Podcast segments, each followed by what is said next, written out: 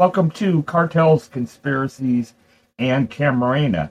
This is episode four of our podcast, and I am Jack Llewellyn, your host.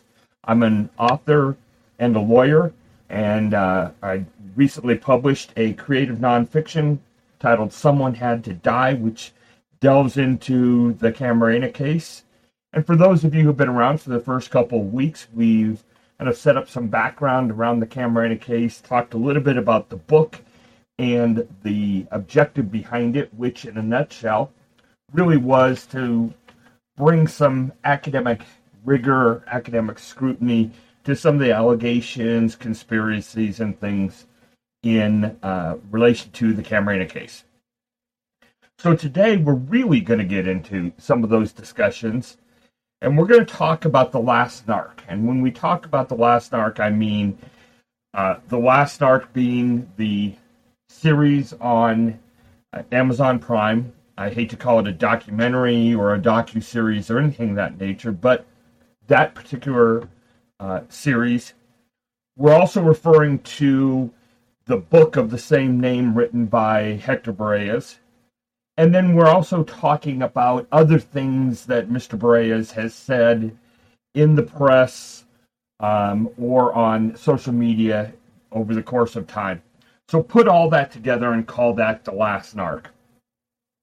And what we're going to do today is we're going to talk about uh, the top 10 things that the last narc gets wrong, or at least doesn't give the full story about. Uh, last week I promised we were going to have a special guest, and you may have noticed that today's or this episode is coming out a day late. We had some uh, some technical difficulties, shall we say, and, and unfortunately our guest is not able to be here today, so I'm going to be the one going through this. But um, I, I think our guest will be here next week, and we have some others coming up. So that's just a preview. I said this last week, and I want to reiterate this before we start into our top 10 list.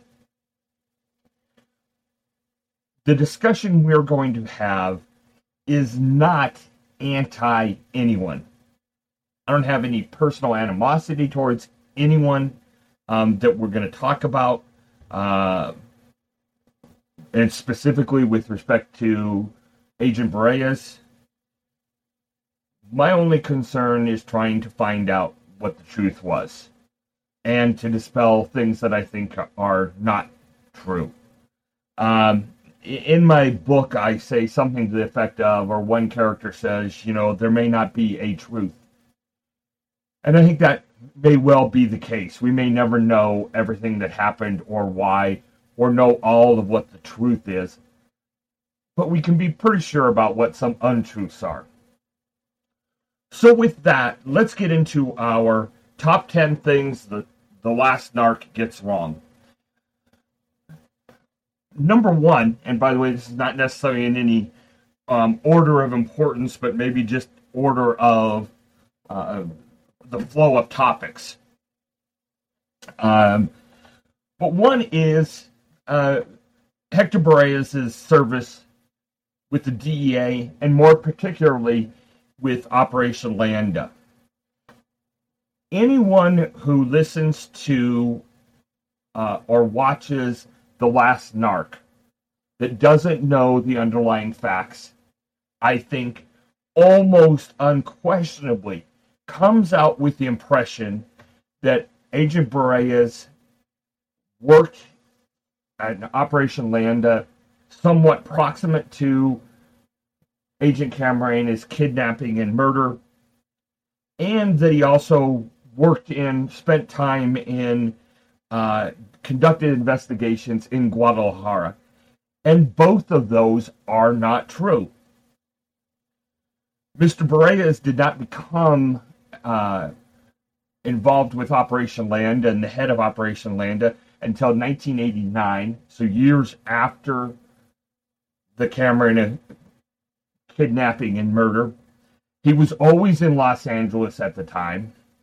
The witnesses that he relies upon were largely brought to him in the United States by one or more people in Mexico, including some unsavory characters including uh, a, a, guy by the name of Garate Bustamante, um, who has um, a, a, dubious background and lots of, of reasons for why he might want to provide witnesses to the DEA um, and why he might have been uh, somebody who could provide the DEA and the U.S. Attorney's Office with witnesses who would say what they need to say at the time they need to say it.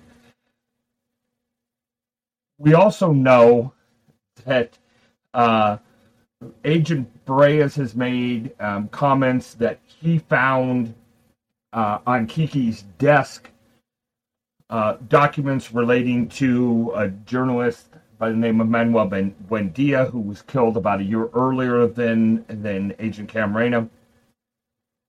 Uh, and we know that that's not true because uh, it's fair to say that the DEA did not preserve in posterity Agent Camarena's desk.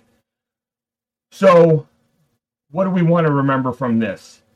Agent Berrellez has no personal knowledge of anything that happened prior to 1989. He has no personal knowledge of things that occurred in the investigation uh, shortly after Agent Camarena was kidnapped. Um, and he did not find the witnesses that have supported um, or upon whom he relies. Uh, those were provided to him, and they were ones of many, many potential witnesses brought up to the United States. So that's number one. Number two on our top 10 list is the CIA's involvement uh, in Camarena's abduction, interrogation, and murder. And I'm going to be a little bit um, brief on this for two different reasons. One is we discussed some of this last week, and uh, I think it speaks for itself. Number two is we're going to get into great detail in the next couple of weeks talking about the CIA's activities in Mexico, both in connection with um, traffickers in Guadalajara, in connection with uh, Matta Ballesteros, and also in connection with some um, other activities that were going around uh, around Rancho Buffalo that probably have no connection to to anything um, directly to you know the topic here. So uh, again, going to be a little bit short on this, but let's talk about a couple of things. So number one is if we want to look at the timing of the CIA's activity with the traffickers and the Contras, um, you run into a variety of issues. Uh, again, keep in mind what we're saying here, or what we're analyzing, is the argument that the CIA was so deeply involved in something so nefarious or so concerning that if it became exposed, the repercussions would have been so great that instead of allowing it to be exposed, uh, the better thing to do was to pick up or have Camarena picked up and interrogated, and of course, eventually killed. As we're going to see next week, the timing doesn't quite fit. The if you look at the Contras, if you look at uh, those sorts of uh, the the activities of the CIA during that time period, um, at best they were only beginning, uh, and the real significant involvement the real significant involvement, contrary to laws put in place by the U.S. Congress, really didn't start until late 84, 85, and then went on further. So the timing of Camarena's abduction is uh, dubious at best. The other thing we talked about this last week is just the logic of it.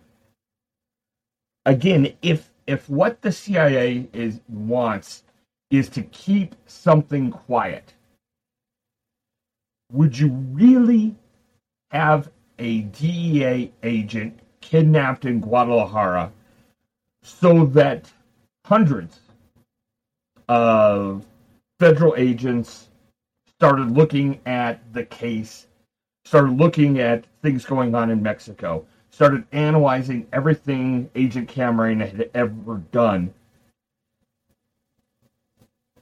from a pure logical standpoint. Really hard for me to see where anyone in the CIA would say that's a good idea. That's the way to keep things quiet. And if you talk to former CIA agents uh, or operatives, people who'd worked with them, the far more likely course of events, assuming just for the sake of this conversation, but assuming that Camarena had stumbled across something that the D, eh, or that the CIA didn't want him to know about, somebody from the CIA would have talked to somebody at the DEA, and somebody at the DEA would have called Camarena, or more logically, his boss, Jaime Kuykendall, and said, back off. And if you don't want to back off, then, you know, we'll transfer you to Anchorage. Uh, so, for those two reasons, both the timing and the, uh, just the logic, it doesn't quite work. Number three on our top 10 list is Felix Rodriguez. And of course, this is directly tied to uh, number two, which is the CIA involvement. But there's several things that really don't fit with Mr. Rodriguez. So, number one is the timeline of his involvement. We know from the records of the Iran Contra hearings. Remember, Mr. Rodriguez testified a couple of different times, testified openly, seemed to be fairly forthright. The investigations had thousands and thousands of pages of documents and exhibits and testimony, and we've gone through all of those. Everything appears to suggest that the first time Felix Rodriguez was approached with respect to the Contras, with respect to doing any work for the Contras, was in December of 1984. Okay, so that's two months at best, two months, more likely six, maybe seven weeks before Agent Camarena's abduction.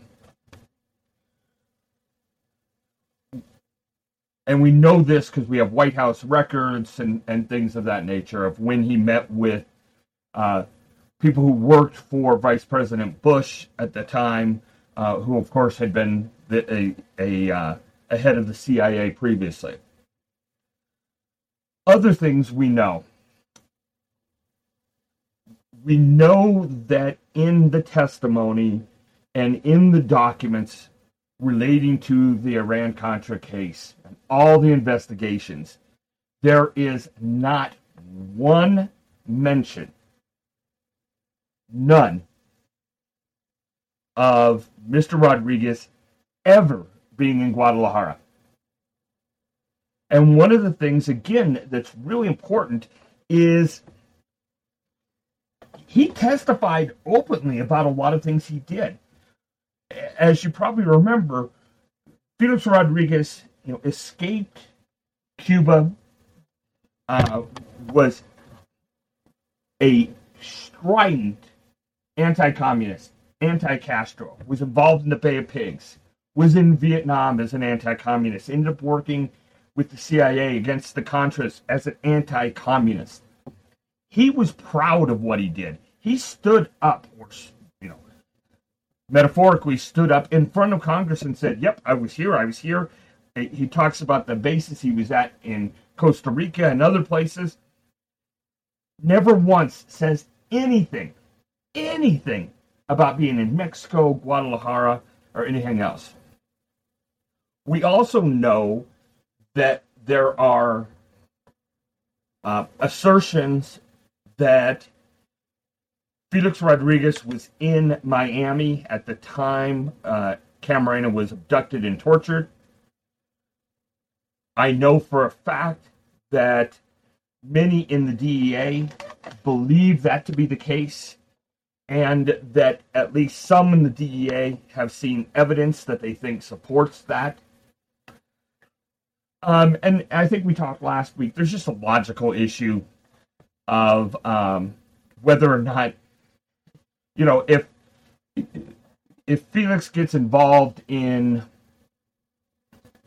you know, in in December of of '84, you know, are they really going to fly him out to Mexico to Guadalajara where he's never been, and you know, march him up in front of Caro Quintero at Lope de Vega and say, "Hey, I'm here to do an interrogation," uh, and put aside the fact, as we've talked about in the last couple of episodes, that nobody that listened to the tapes, nobody mentions a Cuban. Uh, so that's Felix Rodriguez. That's the uh, number three on our list of things that the last narc gets wrong. Uh, number four is regarding Ruben Zuno Arce.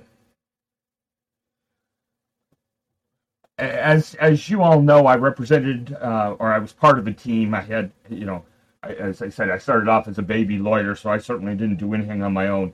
But I was involved in representation of Ruben Zuno Arce uh, for the better part of a decade, starting in about 1990 never going to pretend to you that that uh, was pure as the driven snow, but uh, Mr. Berrellez in the um, in his book repeatedly calls Ruben a quote drug lord, and there simply is no evidence to support that. Um, any allegations of Mr. Zuno being involved in narcotics trafficking were relatively minor, relatively de minimis. Certainly no suggestion, other than in Mr. Berrellez' mind and in his book, that Ruben Zuno Arce was a drug lord on the level of Caro Quintero or Ernesto Fonseca or Felix Gallardo. Simply not the case. There's nothing to support that. Mr. Berrellez also talks and says that at the time of the uh, Camarena abduction interrogation, that Mr. Zuno owned Lope de Vega, and that simply is not true. There was a great deal of evidence presented at Mr. Zuno's trials that he had sold the house months earlier, that it had gone through a middleman and ended up being purchased by um, Rafael Caro Quintero or somebody working on behalf of him. And that's an important distinction um, for a variety of reasons, most of which should be patently obvious. It's also really disingenuous to say that he owned it without at least acknowledging the fact that there was this evidence presented, um, including you know contracts deeds, etc., evidencing the sale of Lope de Vega uh, far before Agent Camarena was abducted.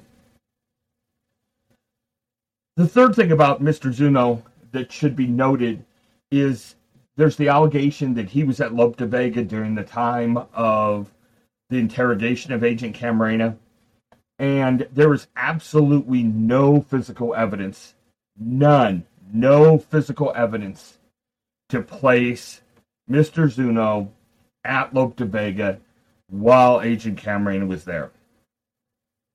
So that's number four on our top 10 list. Things that the, the last narc gets wrong.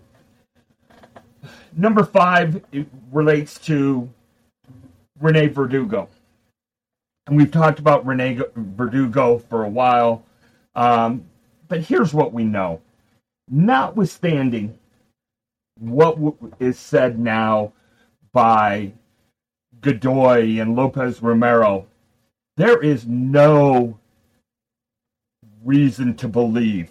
There, in fact, it's absurd to think that Rene Verdugo was involved in the actual abduction of Agent Camarena. We know for sure that in the first trial, or the first Zuno trial, the testimony was that Agent Cameron was picked out um, or pointed out by a consulate employee. Well, then it turned out it wasn't really a consulate employee, it was um, another narco that um, some of the, the traffickers um, who were actually involved, such as Lopez Romero, didn't know.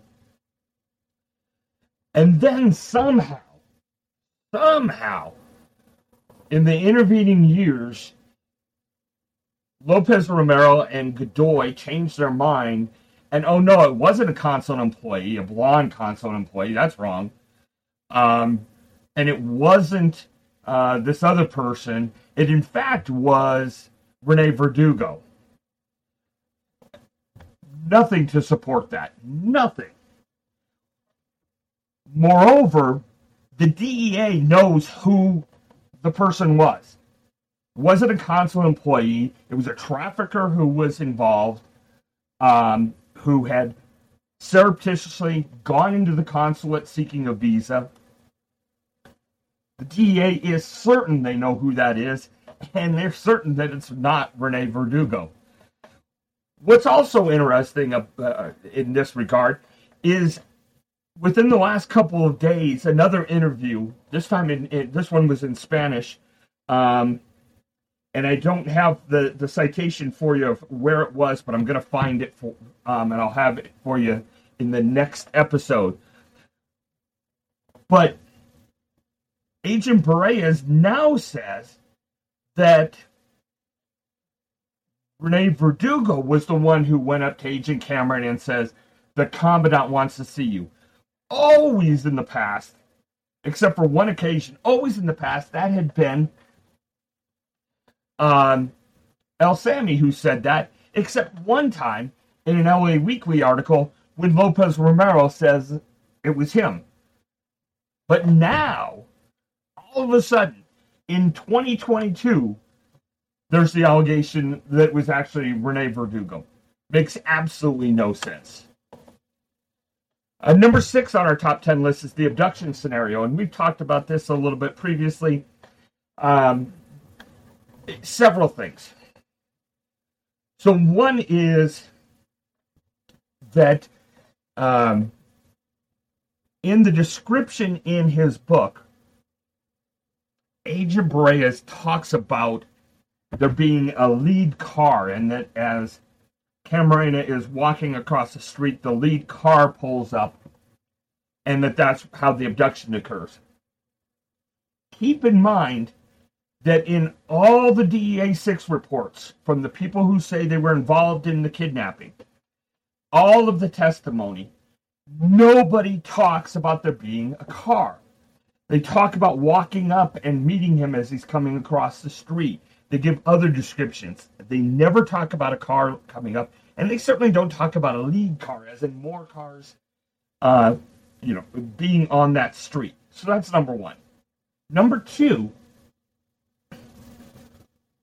we know much, much after the fact that Camarena's truck was unlocked the next day when agents Kuykendall and uh, Batchelor went to the car, to the truck, to Kiki's truck. It was unlocked. His radio was found on the front seat.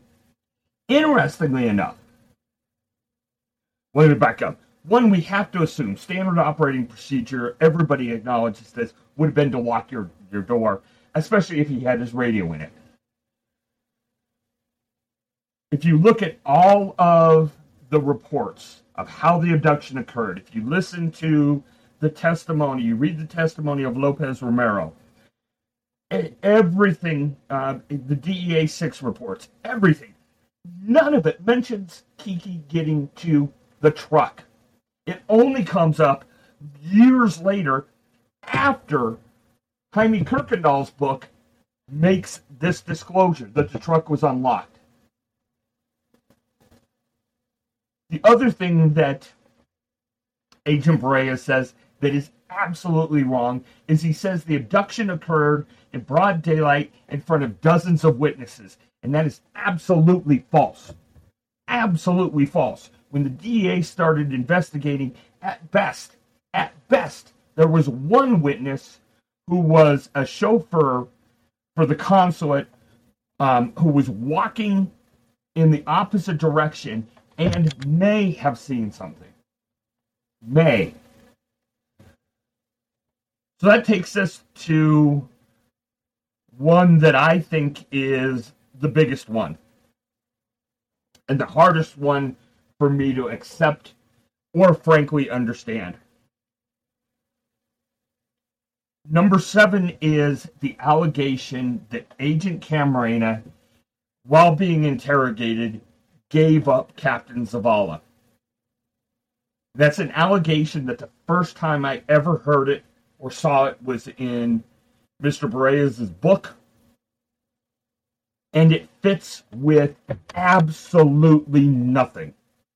Number one, it is not on the tapes that I've ever seen a transcript of. Certainly, there's nothing that is in uh, Agent Berrellez' book that shows that it came from the, t- the tapes. Moreover, it simply is inconsistent, completely inconsistent with multiple accounts of how it occurred. The fact of the matter is, Captain Zavala's kids describe how he was picked up the day of Agent Camarena's abduction. We know that they called the consulate and spoke to both Susie Lozano and Jaime Kuykendall the next day, so the day after Camarena's murder, in the morning, and said, Our dad has been picked up.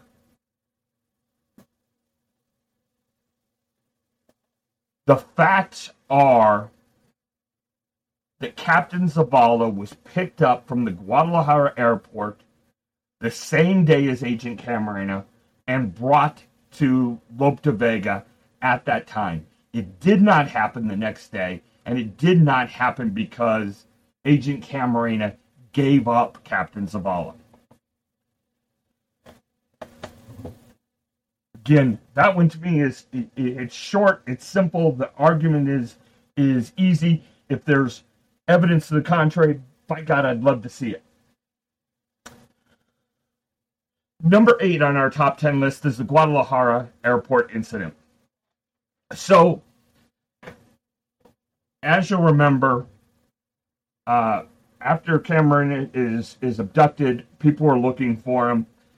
Caro Quintero goes to the airport.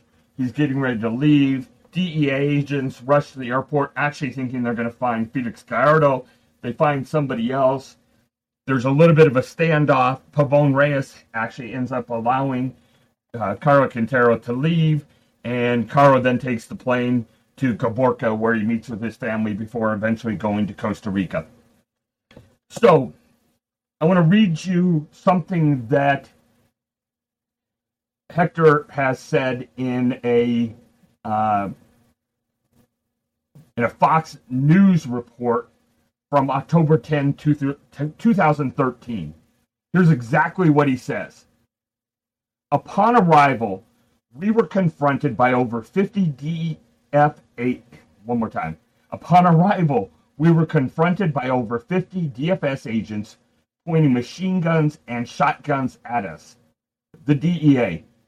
They told us we were not going to take Caro Quintero, says Berrellez recalling the standoff. All right, what's wrong with that? Number one is Hector wasn't there. And this may be artful wording, but anybody reading that, anybody logically reading that would take that to be Hector saying he was there. We were confronted by over 50 agents pointing machine guns and shotguns at us. So he wasn't there. Number two, he, he's quoted again as saying there were 50 DFS agents. There weren't 50 agents. That's ridiculous.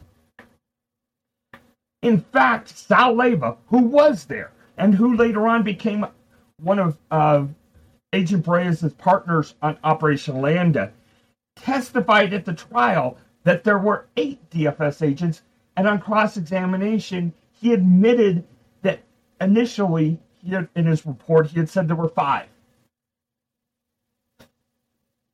So whether it's eight or five, it's a big difference between 50. And here's the other thing Agent Leyva testifies that they suspected it was Caro, but they didn't know because at the time the DEA didn't have a good picture of Caro. Agent Leyva says the next day they were in the DEA office and they saw an old blurry picture of Caro, and he thought that was probably him. But he is very specific in saying we did not know for sure that was Caro Quintero. And they certainly didn't say, as Agent says, that they told us we weren't going to be able to take Caro Quintero. That's not true. We know it's not true because an agent who was there testified it wasn't true. Okay, number nine is the allegations against Jaime Kuykendall. And the real, real, real short version is the assertion that, and some of this is implied, um, in at least in the the uh, the last narc uh, series, but certainly in social media and other places, it's been made as a direct allegation. But the allegation is that Agent Kuykendall uh, was on the take, that money, maybe as much as $10 million, was delivered to him uh, at the, the consulate in their offices, and perhaps even that Agent Kuykendall had some role in identifying Agent Camarena or in him being picked up. We're going to devote one whole episode here in a week or two or three uh, to these allegations and to Agent Kuykendall and uh, to his lawsuit against Amazon. But for now, um, let's let's look at a couple of things. Number one, we know for sure that after these allegations came out, the DEA conducted a investigation that they talked to many people about these allegations and that they found no evidence to support it.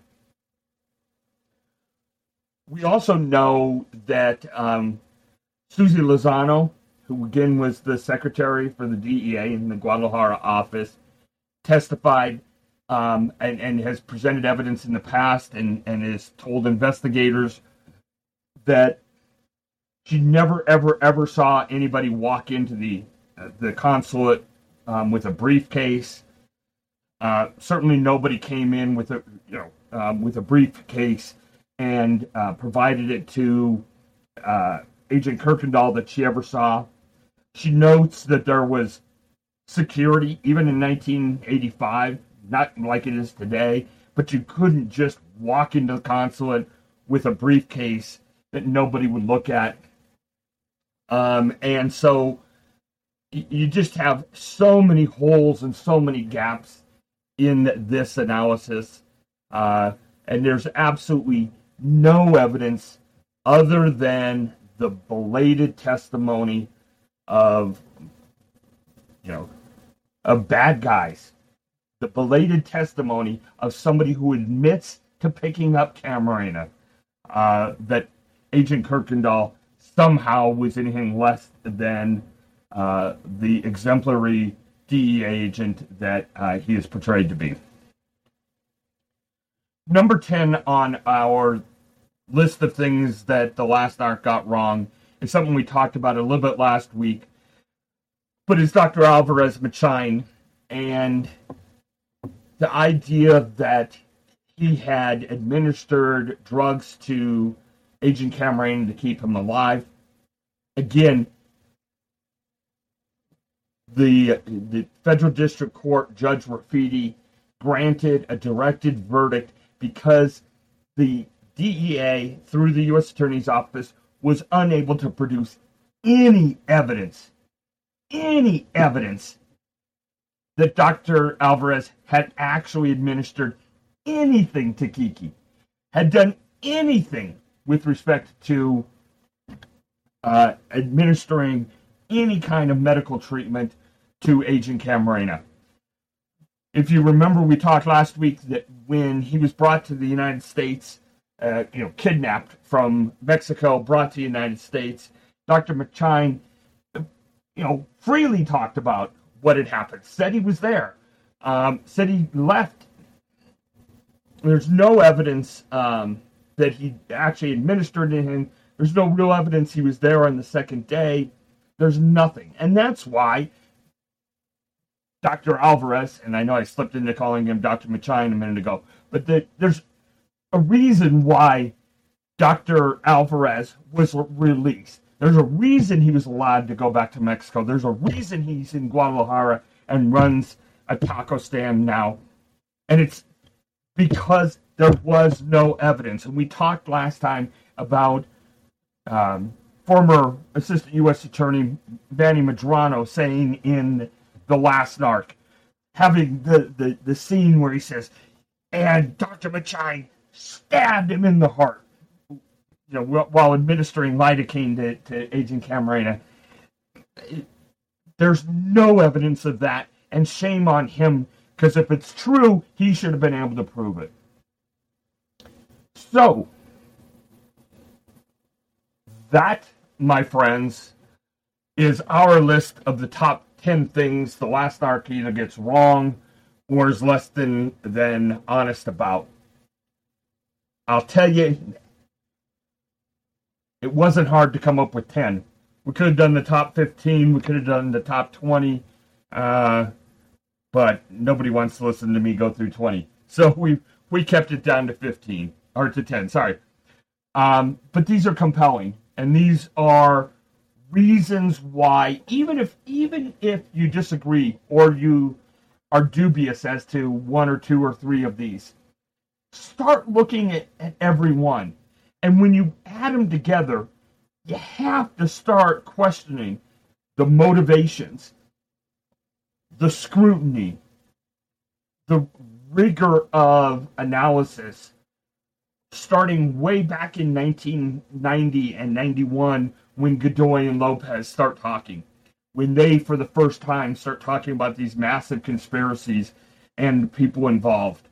All the way up to today, when all of a sudden, as I say, within the last couple of weeks, now all of a sudden it's Rene Verdugo who says, The Commandant wants to see you. And when you start picking these things apart, you know, the tapestry that the government presented in the Zuno cases, the tapestry that overlaps that now with the allegations of Berrellez and Medrano and Godoy, Lopez, and Lira, it starts to fall apart. The picture fades, and it simply doesn't work. looking ahead next week, as I say, we are going to jump into. Well, I'm not sure. I'm going to be honest with you. Where is it going to start with um, the CIA, but that really depends on getting the the uh, the guest and and getting him or her scheduled.